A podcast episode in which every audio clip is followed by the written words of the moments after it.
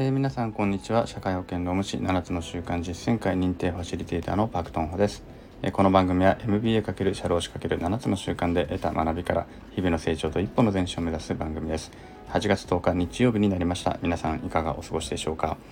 えー、今私は7つの習慣実践会というね、えまあワークショップですかね。読書会兼ワークショップみたいなワーク付き読書会とでもようかな。を、えー、行ってちょうど今終わったところです。今日は第8回になるんですけれども第5の習慣、えー、第5の習慣というのは、えー、まず理解に徹しそして理解されるという習慣なのですがこの前半部分まず理解に徹し編という形で第8回の実践会を行いました。まあね、えー、この該当箇所を読みそしてワークがありますのでいろいろワークをやっていただくわけなんですけれどもこのまず理解に徹しというねこの第5の習慣はですね、えー、とても深いし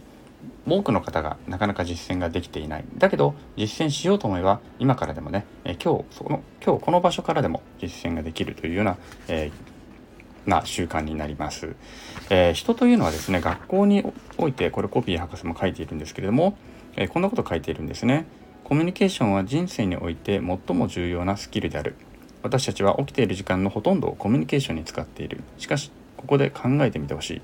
あなたは学校で何年も読み書きを習い話し方を学んできたはずだ。だが聞くことはどうだろう。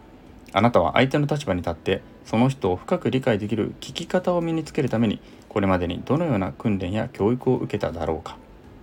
はいということで聞くということを、え学校で訓練を受けた人というのはあまりいないと思います。私の場合産業カウンセラーという資格を取得しましたのでその時に初めて聞くということを学びそして、えー、まあ、スキルとしてもですね練習をすることがありました、えー、多くの方は人の話を聞きたくて聞いているのではなくて次に自分がしゃべることを考えながら聞いているということになっていないでしょうか。まず相手のことを理解したいという前に自分が理解されたいと思っている。これは多くの方が、えー、とこれはですね多くの方というか全ての方がそうだと思います。そしてそれは別に間違っていない。人は皆自分を理解していたもらいたいと思ってるわけなんです。だからだからみんな人の話を聞くふりをして次に自分が話すことを考えているということに陥りがちなんですね。だけどですねだけど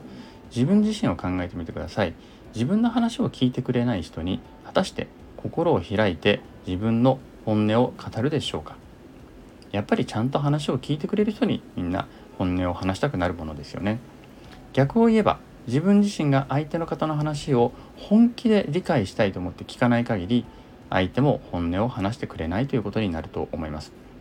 特にこれは身近な立場、えー、親子とか夫婦なんていう時によく現れていること現れてくることだと思います、まあ、またね私なんかも親という立場がありますので特に親になるとですねまあ、力関係がどうしても親の方が上になってしまいますので、えー、自分の経験だけを押し付けるとか、ね、自分の経験で子供が言っていることを評価する。そして、え